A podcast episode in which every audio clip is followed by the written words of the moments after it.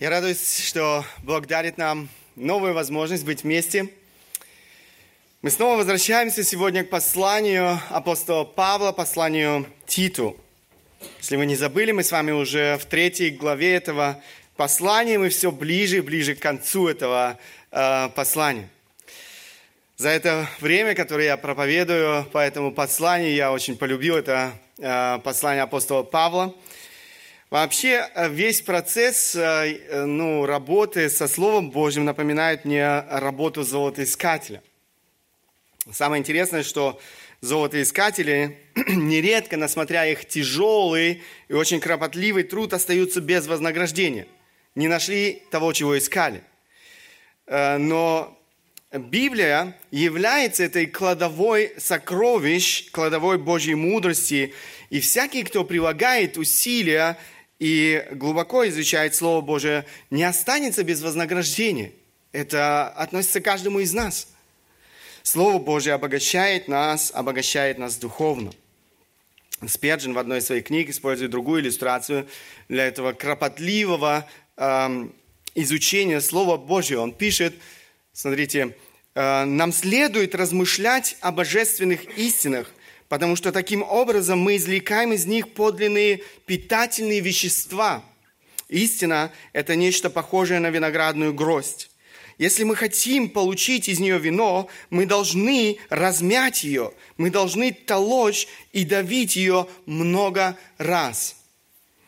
Там же он продолжает, пишет, «Э, тела наши не поддерживаются простым принятием пищи в рот, но процесс, который действительно питает мышцы, нервы, жилы и кости, это процесс пищеварения. Именно в результате пищеварения внешняя пища усваивается внутренней жизнью. Наши души не напитываются простым слушанием то этой, то э, другое, а потом еще какой-нибудь части божественной истины. Слушание, чтение, смотрение, изучение – все это требует внутреннего переваривания, чтобы принести конечную пользу а внутреннее переваривание истины заключается э, большей частью в размышлении над ней. Нам необходимо размышлять над истиной Слова Божьего, нам необходимо глубоко вникать в истину Слова Божьего. К сожалению, мы часто в суете этой жизни очень мало времени уделяем Слову Божьему, очень мало размышляем над этими истинами. Сегодня мы хотим продолжить наше размышления э, над этой над этим посланием апостола Павла, послание к Титу. Итак, послание к Титу. Мы с вами говорим о благодати. Мы говорим о том, как благодать преображает жизнь человека, как она ведет нас к благочестию жизни, которая приносит честь и славу нашему Богу и Спасителю Иисусу Христу. Она приносит не только славу и честь нашему Богу Иисусу Христу, но и глубокое удовлетворение в нашу жизнь. Всякий, кто живет вот этой полноценной жизнью, испытывает и глубокое удовлетворение своей собственной жизни. Сегодня много неудовлетворенных людей. Я вам скажу, сегодня много неудовлетворенных христиан.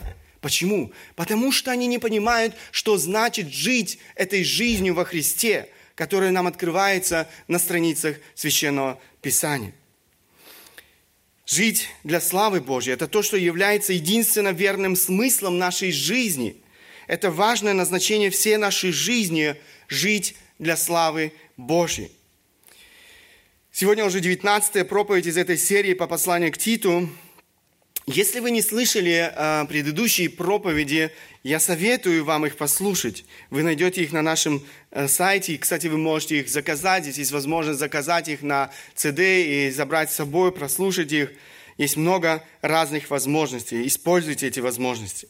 Мы с вами говорили уже о благочестивой жизни руководителей церкви, говорили о благочестивой жизни верующих в церкви, Затем мы очень подробно говорили с вами о благодати как основании благочестивой жизни. После того, как Павел э, ясно показал благодать как основание благочестивой жизни, это конец второй главы, он возвращается еще раз к некоторым важным наставлениям, и мы с вами уже в начале третьей главы. Эти наставления, в отличие от тех, которые мы рассматривали в первой и второй главе, они обращены ко всей церкви. Эм, речь идет о нашей благочестивой жизни в этом мире, сегодня, здесь, сейчас. Мы живем в, этот, в этом мире, мы не изолированы от этого мира. Нас окружают люди, много разных людей. Нас окружают люди на работе, нас окружают люди, наши соседи, наши близкие, родственники, люди, которые сегодня еще не знают Бога и апостол Павел очень ясно говорит о том, как мы должны относиться к этому миру, как мы должны относиться к этим людям, которые нас окружают, каким образом мы можем э, исполнять свое назначение в этом мире. Итак, благочестивая жизнь верующих в этом мире. Мы призваны быть светом в этом мире. Библия очень ясно говорит об этом. Мы призваны указывать на нашего Спасителя всей нашей жизнью – благочестивой жизнью. Между истиной и практикой жизни не может быть разделения. К сожалению, это стало огромной проблемой современной церкви. Люди знают истину. Люди знают истину. Люди изо дня в день слушают хорошие проповеди, но не следуют истине не проявляют послушание истине. Павел снова и снова подчеркивает, что здравое учение, понятное и принятое человеком, ведет к здравой жизни, благочестивой жизни. Благодать преображает жизнь человека, делает его способным жить благочестиво, делает его способным жить согласно его призванию на этой земле, быть светом в этом мире, прославлять э, своей жизнью самого Бога. Павел повелевает, заметьте, он повелевает Титу Э, напоминать верующим некоторые важные истины, о которых мы с вами начали говорить уже в последней проповеди. Речь идет о том, что они знали, то, о чем они уже слышали, возможно, не раз слышали. Кроме того, Слово напоминает, говорит о том, что Тит периодически должен возвращаться к этим важным наставлениям. Это то, что делал сам апостол Павел в своих посланиях к разным церквям, он снова и снова возвращается к этим э, важным темам, важным аспектам нашей христианской жизни. Он напоминает это верующим людям в разных церквях. Это важно не забывать, это важно помнить. Это очень важно, потому что мы склонны к забывчивости. Кроме того, нужно понимать, в каком мире мы с вами живем. Мы живем в мире, который ежедневно подвергается, или мы в этом мире, живя в этом мире, подвергаемся влиянию, которое оказывает на нас этот враждебный мир. Это влияние имеет своей целью выработать в нас определенные убеждения, убеждения враждебные по отношению к Богу и Его Слову. Поэтому нам необходимо пребывать в Слове Бога, поэтому нам необходимо снова и снова производить вот эту генеральную уборку в своем мышлении – это, это мы делаем, когда обращаемся к Слову Божьему, когда мы проводим время один на один с Богом, когда мы собираемся вместе здесь на этих богослужениях для того, чтобы слышать Слово Божье. Это, кстати, отличительная особенность истинных учеников. Они пребывают в Слове Божьем. Они проводят время со Словом Божьим. Иисус Христос сказал, помните, мы уже на прошлой неделе, в прошлое воскресенье слышали э, проповедь здесь, Эм, по этим стихам, «Если прибудете в Слове Моем, то вы истинно Мои ученики, и познаете истину, и истина сделает вас свободными». Истинные ученики Христа пребывают в Слове Божьем.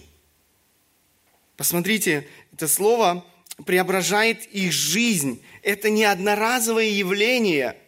Это процесс всей жизни пребывания в Слове Божьем – это процесс, который должен охватывать или охватывает все аспекты, эм, каждую область нашей жизни. Мы познаем истину, истина приносит в нашу жизнь настоящую свободу. Свободу от ложных убеждений, свободу от философии и идеологии этого мира, от всякой лжи, э, от всякой лжи, от всякой похоти, от всяких желаний, которые не угодны Богу. Эм, вот эта ложь, она является э, фундаментом, может, можно сказать, э, всяких, всякой ложной жизни. Э, она делает человека рабом греха. Итак, Павел говорит о наших обязанностях по отношению к этому миру. Первое, о чем нам необходимо помнить, это то, что наша жизнь должна отличаться благочестием в этом мире. Апостол Павел, говоря об этой важной э, теме нашей христианской жизни, он не ограничивается, не довольствуется какими-то общими выражениями. Но он говорит очень конкретно, он приводит конкретные примеры, каким образом наша жизнь или каким образом выражается наше благочестие в этом мире. Он говорит о том, э, каким образом нам необходимо жить в этом мире. Посмотрите, давайте прочтем эти стихи, 3 э, глава с 1 по 2 стих, 2 стиха. Напоминай им повиноваться и покоряться начальству и властям, быть готовыми на всякое доброе дело, никого не злословить, быть несварливыми, но тихими и оказывать всякую кротость ко всем человекам. Первое – повиноваться и покоряться начальству и властям. В прошлый раз мы очень подробно говорили с вами о нашей обязанности, э, о нашей ответственности повиноваться существующей в этом мире системе власти – Исключением являются те случаи, когда власти требуют от нас то, что, что стоит в прямом противоречии э, к тому, что говорит сам Бог в своем слове. Нас, верующих людей, э, должны знать в этом мире как тех, кто послушен законам этого государства, в котором он живет, тех, кто содействует поддержанию всяких э, существующих порядков. Покорность власти – это выражение нашего благочестия. Покорность власти открывает дверь для нашего влияния. Следующее, о чем говорит апостол Павел, это быть готовым на всякое доброе дело. Быть готовым на всякое доброе дело. Посмотрите, напоминай им повиноваться и, э, повиноваться и покоряться начальству и властям, быть готовыми на всякое доброе дело. Я вам сразу скажу, все остальное мы сегодня не успеем. Мы с вами остановимся на этой одной фразе апостола Павла «быть готовыми на всякое доброе дело». Речь идет о нашей готовности делать добро окружающим нас людям. Э, добрые дела – это не что иное, как выражение нашей любви к Богу и ближнему. Добрые дела э, прославляют нашего Бога. Вспомните две заповеди, на которых утверждается весь закон и пророки – Иисус сказал, эм, возлюби Господа Бога твоего всем сердцем твоим, всей душою твоей и всем разумением твоим. Сия есть первая и наибольшая заповедь. Вторая же, подобная ей, возлюби ближнего твоего, как самого себя. Посмотрите, как эти две заповеди, они э, взаимосвязаны. Их невозможно разделить, невозможно отделить одно от другого. В послании Галатам Павел пишет, ибо весь закон в одном слове заключается, и посмотрите, в чем заключается весь закон. Люби ближнего твоего, как самого себя. Люби ближнего твоего, как самого себя. Любовь к ближнему – это один из важных признаков э, истинно верующего человека. Любовь к ближнему свидетельствует о нашей истинной любви к Богу. Иоанн говорит об этом в своем послании. Кто не любит, тот не познал Бога. Кто не любит, тот не познал Бога, потому что Бог есть любовь. Все очень просто. Причем речь идет об искренней, бескорыстной, нелицемерной, жертвенной любви. Они часто говорят как о любви агапы. Да? Мы знаем это греческое слово. Любовь, которая не требует чего-либо взамен. Ни 50%, ни 10%, ни даже 1% взамен. Любовь, которая э, не остывает даже тогда, когда ничего не получает взамен. Очень часто наша любовь напоминает сделку. Ты мне, я тебе. Ты мне, я тебе. Это далеко не бескорыстная любовь. Если мы ожидаем что-либо взамен, это не Божья любовь, это эгоистичная любовь. Это не что иное, как самолюбие, а, такая любовь говорит, ты нужен мне, потому что я люблю себя. Я делаю это, потому что ожидаю от тебя вот это. Конечно же, мы не кричим об этом вслух. Истинная любовь – это всегда жертва собой, себя. Жертва себя во благо своему ближнему. Истинная любовь – это отказ от угождения себе, своему «я», во благо угождения своему ближнему. Такая любовь всегда будет находить свое выражение в конкретных делах. И вот мы возвращаемся снова, снова к нашим делам, о которых мы с вами говорим, о которых говорит апостол Павел в послании к Титу. Такая любовь э, нам всегда что-то будет стоить. Она будет стоить нам, возможно, времени, возможно, денег, возможно, сил и так далее. Вспомните притчу о милосердном, или же говорят о добром самарянине, Самарянин, в отличие от священника и левита, мы все хорошо, я думаю, многие из нас все хорошо знаем эту э, притчу. Так вот, самарянин, в отличие от священника и левита, э, которые прошли мимо э, человека, который нуждался, они, он проявил любовь к своему ближнему, причем к своему потенциальному врагу, э, иудею. Непреодолимая взаимная вражда и злоба – это то, что характеризовало взаимоотношения э, самарян и иудеев в то время. Самарянин проявил любовь к тому, кто оказался в очень незавидном положении.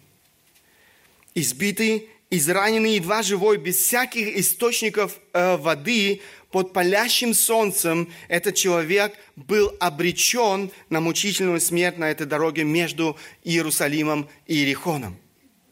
Самарянин не прошел мимо.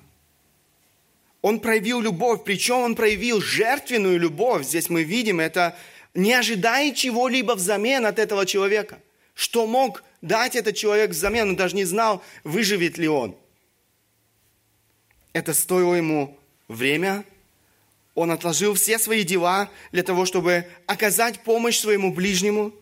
Это стоило ему сил. Не жалея своих сил, он взвалил полуживого путника на своего осла, сопровождая его э, пешком, он привез его в гостиницу. Это стоило ему материальных расходов. Он перевязал ему раны, скорее всего, для этого он использовал свою одежду. Он обработал его раны, возливая масло и вино – Наконец он привез его в гостиницу, где его приютили, где ему оказали помощь. Причем все расходы за эти услуги самарянин взял на себя. Он не думал о себе. Все свои интересы он отодвинул на задний план. Ради интересов своего ближнего. Он не боялся замораться, он не думал, что это мог бы сделать кто-то другой, кто, возможно, менее занят – он просто увидел нужду и не прошел мимо. Из любви к своему ближнему он был готов жертвовать собой. Своим временем, своими силами, своими материальными средствами. Конечно же, говоря о жертвенной любви, нельзя не сказать о любви Иисуса Христа к нам. Иисус Христос из любви к нам отдал себя. Он отдал свою жизнь. Он явил нам совершенную любовь в этой любви Христа вы не найдете примеси какой-либо э, или каких-либо эгоистичных мотивов. Никто из людей не способен любить своего ближнего этой жертвенной любовью, если, если не познает, если ему не откроется эм, эта любовь самого Бога. Бог свою любовь к нам доказал на деле. Видите, как все взаимосвязано. Любовь и наши дела. Посмотрите а, стих, который мы все хорошо знаем. «Ибо так возлюбил Бог мир, что отдал Сына Своего Единородного, дабы всякий верующий в Него не погиб, но имел жизнь вечную». Он доказал свою любовь на деле. Это были не просто красивые слова о любви открывая для себя любовь Бога, возрастая в этой любви к Богу, мы обретаем способность любить своего ближнего. Наша любовь к ближнему, она должна находить свое выражение в конкретных делах, делах любви и делах веры. Мы не приобретаем наше спасение делами, однако добрые дела всегда являются следствием истинного спасения. Посмотрите, Иаков очень хорошо говорит об этом. Так и вера, если не имеет дел, мертва сама по себе. Так и вера, если не имеет дел, мертва сама по себе. Братья и сестры, этот текст говорит о том, что есть истинная, живая вера и ложная вера, мертвая вера. Он говорит, так и вера, если не имеет дела, э, если не имеет дел, мертва сама по себе. То есть есть мертвая вера. Есть живые или истинные верующие, есть мертвые или ложные, номинальные верующие. Номинальные верующие – это те, которые живут для себя. Это те, э, в жизни которых вы не найдете дел веры, дел любви. Это люди, которые живут в самообмане или, может быть, даже открытом лицемерии. Человек, рожденный свыше, истинный ученик Христа, имеет внутреннюю потребность. Послушайте, внутреннюю потребность посвящать свою жизнь Богу и людям. Посвящать свою жизнь Богу и людям. Мы говорили с вами о благодати, которая преображает сердце человека и ведет его к благочестию. Истинно верующий человек э, или истинно верующего человека не надо заставлять э, проявлять любовь к ближнему. Он ищет возможности выразить свою веру в Бога э, или выразить свою любовь к Богу и ближнему.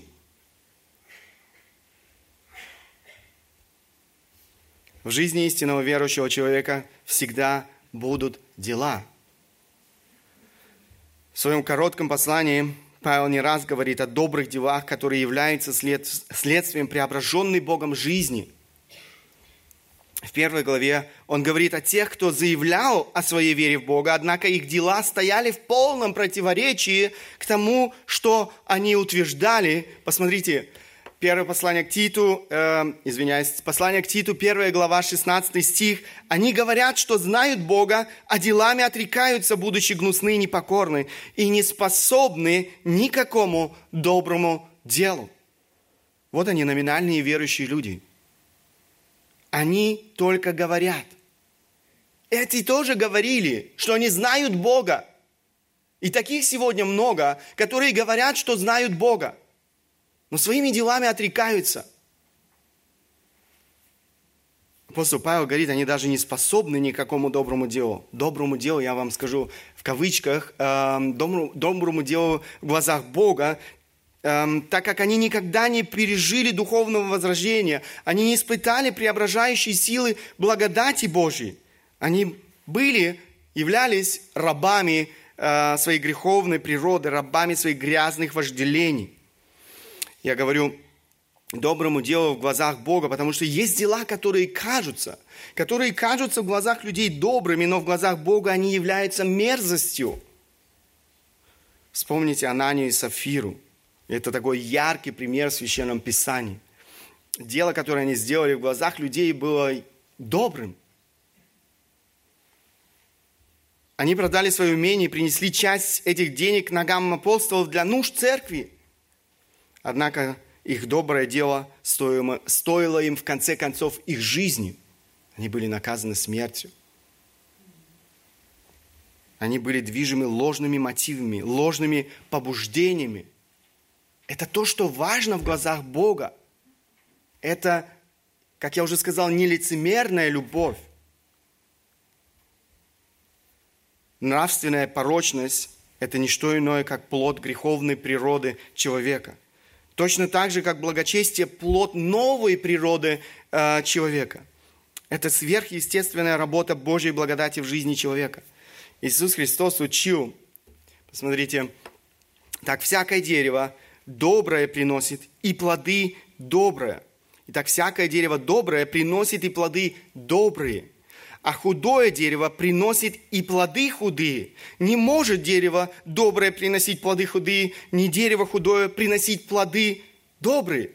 То есть невозможно, если, если дерево испорчено, вы не найдете на нем добрых плодов. Точно так же, если дерево здоровое, если дерево действительно порядке, оно будет приносить добрые плоды. Во второй главе послания к Титу Павел также говорит о делах. Он пишет, что Иисус дал себя за нас, чтобы избавить нас от всякого беззакония и очистить себе народ особенный, ревностный добрым делам. Посмотрите, он говорит, это то, что должно отличать народ Божий. Это то, что должны отличать истинно верующих людей – это народ особенный, ревностный к добрым делам. Это то, что должно стать действительно отличительной чертой каждого из нас. Тех, кто называет себя верующим человеком. третьей главе он дважды упоминает добрые дела. Одно место, которое мы с вами уже читали, другое мы находим немножко дальше, это восьмой стих. Посмотрите, Павел пишет, «Ибо мы, Его творение, созданы во Христе Иисусе на добрые дела». Извиняюсь, я прочитал э, это послание к Ефесянам. Э, стих раньше,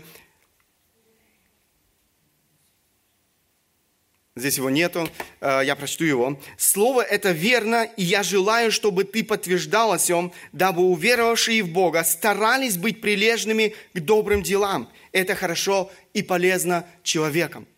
Посмотрите, еще раз апостол Павел в этом коротком послании возвращается к этой теме и говорит, чтобы мы старались быть прилежными к добрым делам. Послание к Ефесянам, вы видите уже этот стих, «Ибо мы, Его творение, созданы во Христе Иисусе на добрые дела, которые Бог предназначил нам исполнять. Если вы читаете контекст э, этого стиха, все то, что написано до того стиха, апостол Павел говорит о нашем чудесном спасении по благодати. Много-много раз он упоминает благодать в этих стихах. Он э, говорит, что наше спасение исключительно по благодати. Но сразу после этого он возвращается или он продолжает и говорит, ибо мы его творение, созданы во Христе на добрые дела, которые Бог предназначил нам исполнять. Да, Бог спасает нас, преображает нас, чтобы мы исполняли дела, которые Он нам заранее предназначил. Мы не спасаемся нашими делами, но дела являются следствием нашей веры в Бога. И это, эти вещи невозможно отделить друг от друга – это действительно удивительно. Добрые дела – часть Божьего плана для нашей жизни. Добрые дела должны характеризовать жизнь каждого верующего человека, каждую сферу нашей жизни, где бы то ни было, на рабочем месте, в окружении нашем, э, для наших соседей, дома, э, в церкви, где бы то ни было. Мы живем с вами в очень враждебном, эгоистичном мире. И люди э, в этом мире ищут своего, эм, думают о себе, равнодушно проходят э, мимо человека, который нуждается в помощи.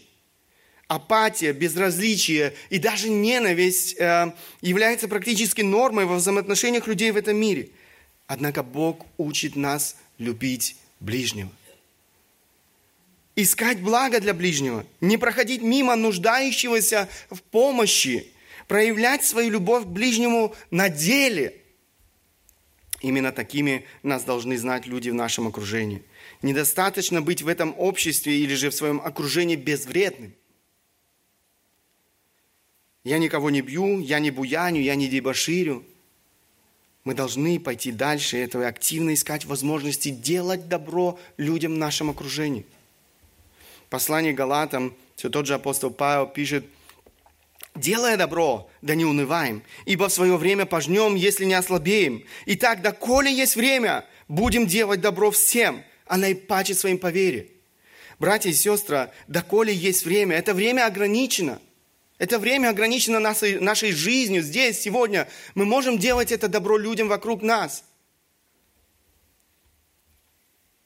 Пока есть время, будем делать добро. Мы призваны оказывать влияние на этот мир – Люди вокруг нас должны увидеть истинную любовь э, в церкви Иисуса Христа, в наших взаимоотношениях друг с другом, но и истинную любовь верующих людей к людям мира сего, тем, кто идет в вечную погибель и нуждается в Боге. Любовь – это важный ключ к сердцам этих людей, жертвенная любовь, которая находит свое выражение в добрых делах.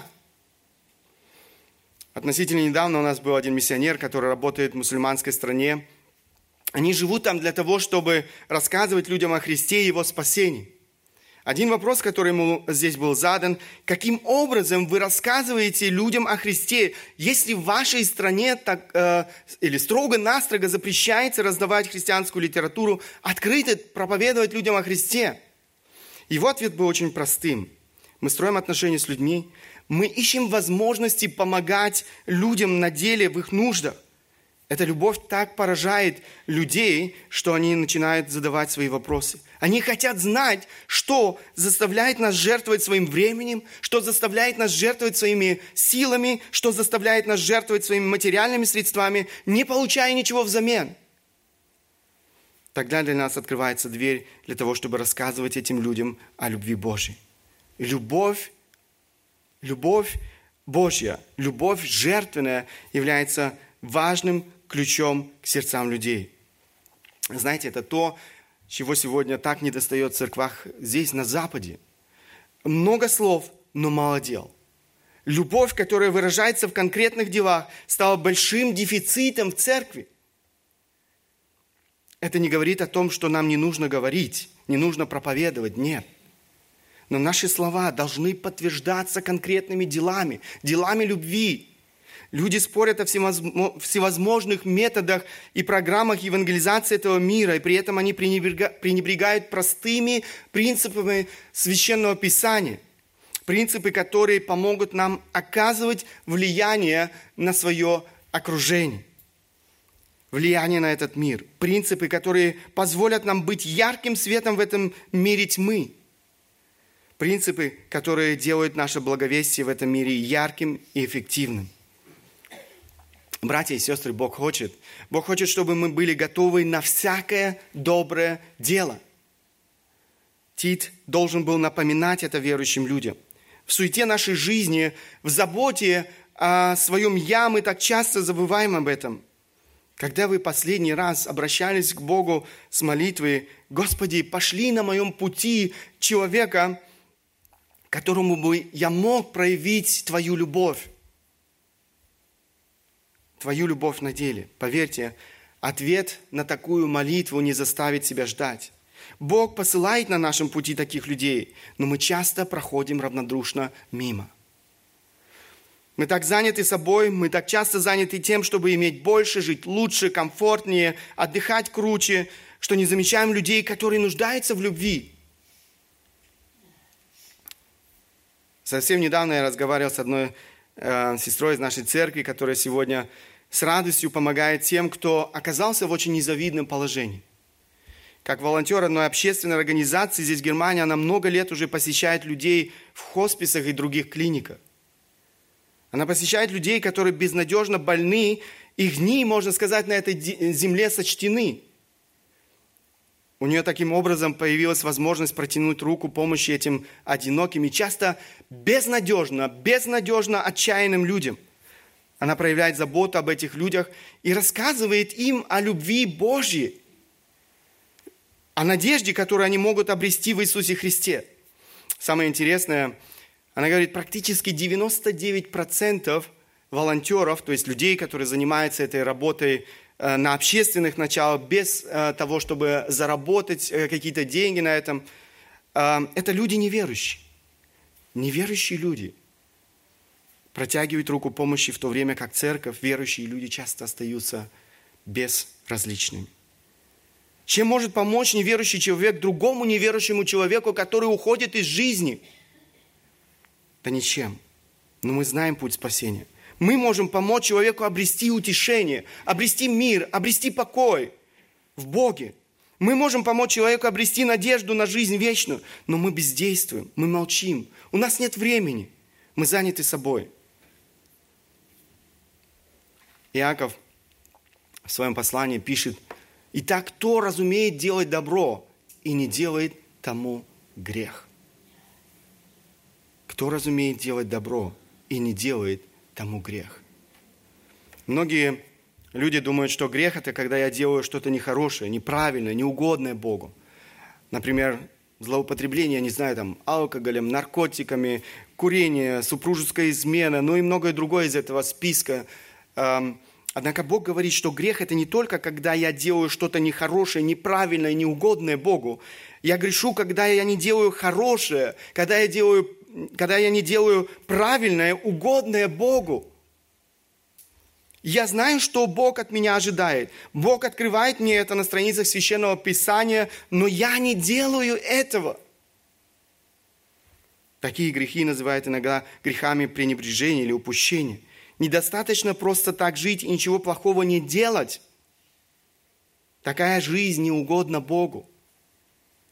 Я думаю, основная масса верующих людей сегодня повинна именно в этом грехе. Они знают, что правильно, они знают, что хорошо, но не делают этого.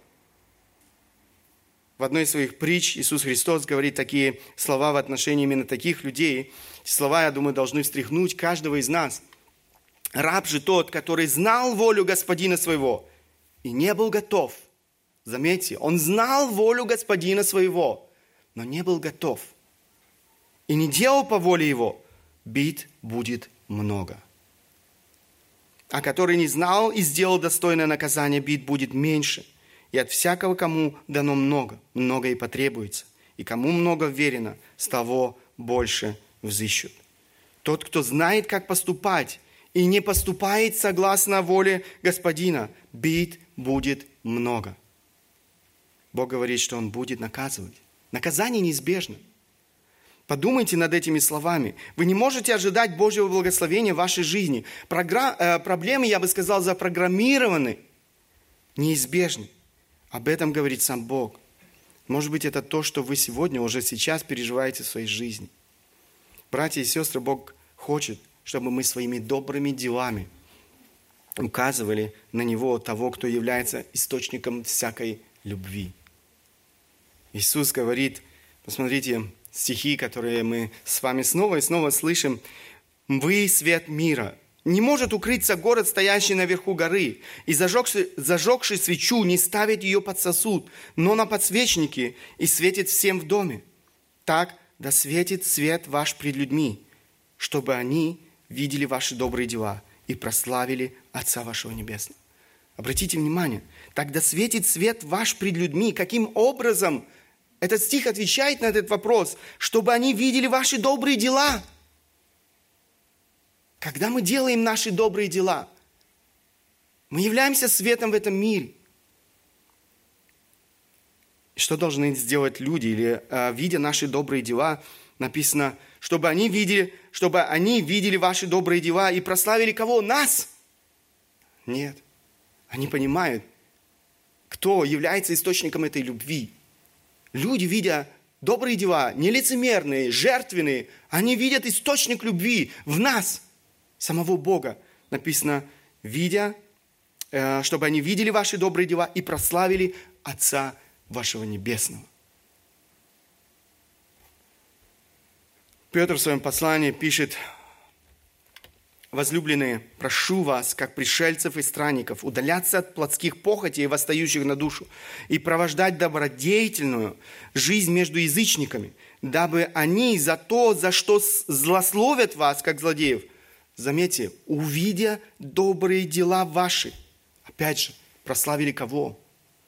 Бога в день посещения. Братья и сестры, в нас самих нет ничего доброго. Мы не способны на добро без Бога. Однако мы можем быть проводниками Божьей действенной любви. Бог является источником любви. Вы никогда не исчерпаете или не, вычерп, не вычерпаете вот этот океан Божьей любви. Каждый верующий человек призван быть проводником вот этой Божьей любви. Однако для того, чтобы быть способным безмерно дарить любовь э, людям в своем окружении, нам необходимо поддерживать эту тесную связь с источником любви, с Богом. Мы не можем отдавать любовь, если сами не получили ее. Причем искать ее нам нужно не у людей. Искать нам нужно ее у Бога. Нам необходимо проводить время в общении с Богом. Нам необходимо пребывать в Его Слове и молитве к Нему. Нам необходимо познавать Бога, открывать для себя Его безграничную любовь к нам. Джонатан Эдвардс один из самых благочестивых и влиятельных служителей 18 столетия, пастор и богослов, который оказал огромное влияние на весь мир, говорил, чтобы гореть и светить, нужно быть рядом с Богом, держаться Христа, дабы воспламеняться от Него.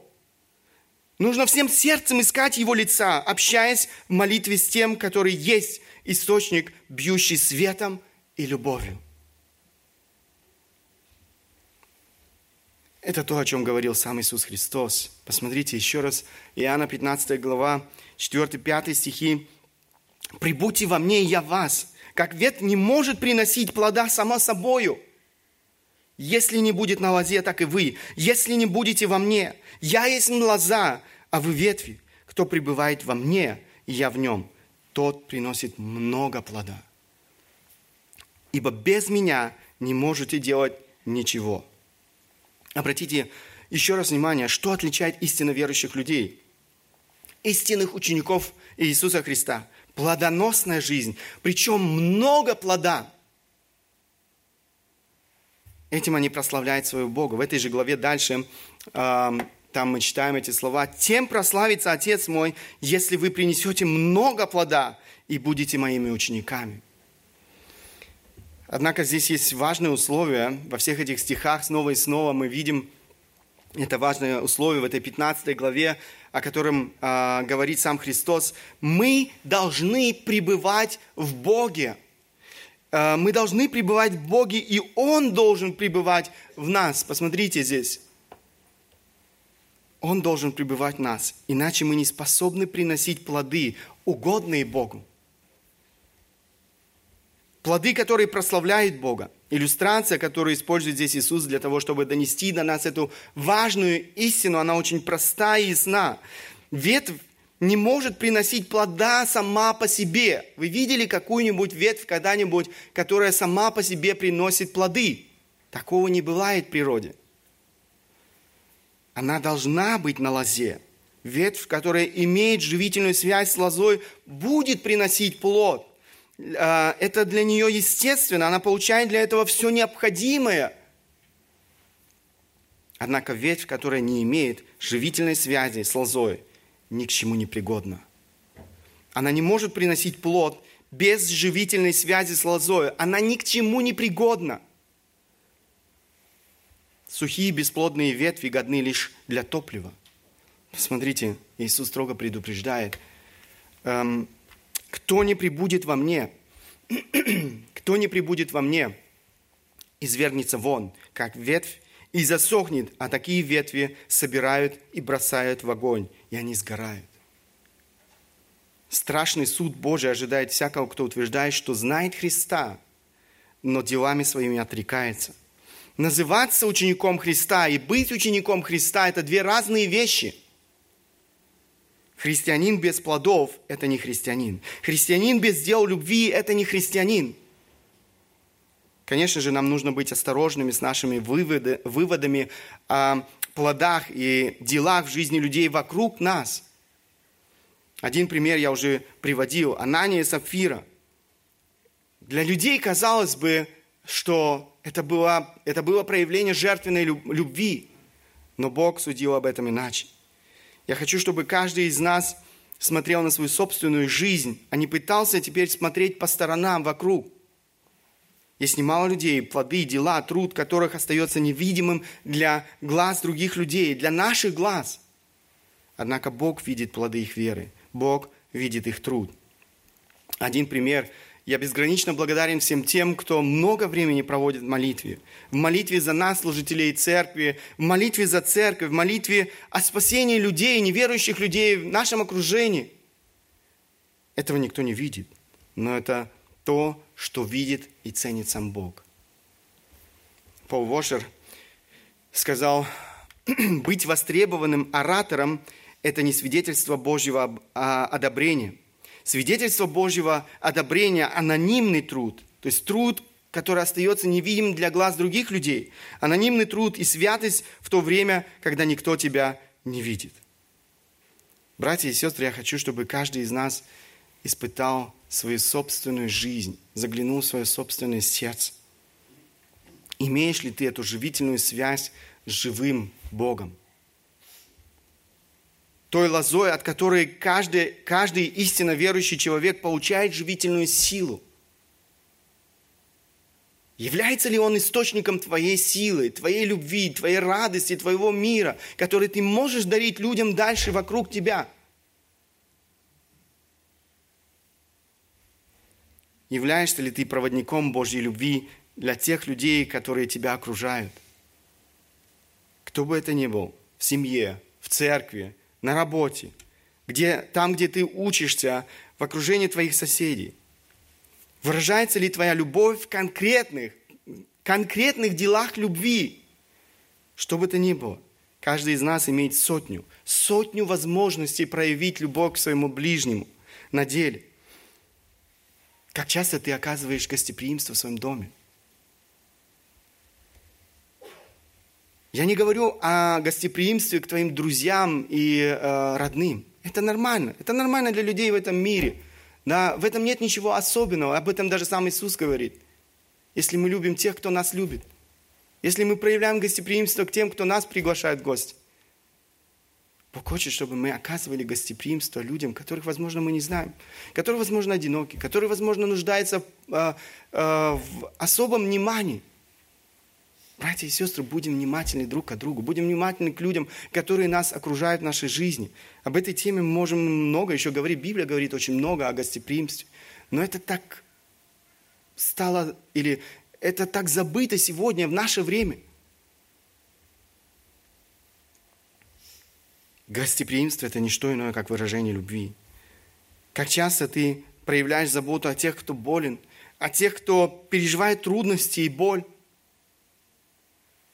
Очень часто мы можем оказать людям какую-то практическую помощь э, в, своей, э, в этих взаимоотношениях. Кто-то может, я не знаю, отремонтировать компьютер – кто-то может э, помочь в ремонте квартиры, третий может что-то пошить. У каждого из нас свои способности. И Бог хочет, чтобы те способности, которые мы имеем, мы использовали для того, чтобы проявлять любовь к ближнему.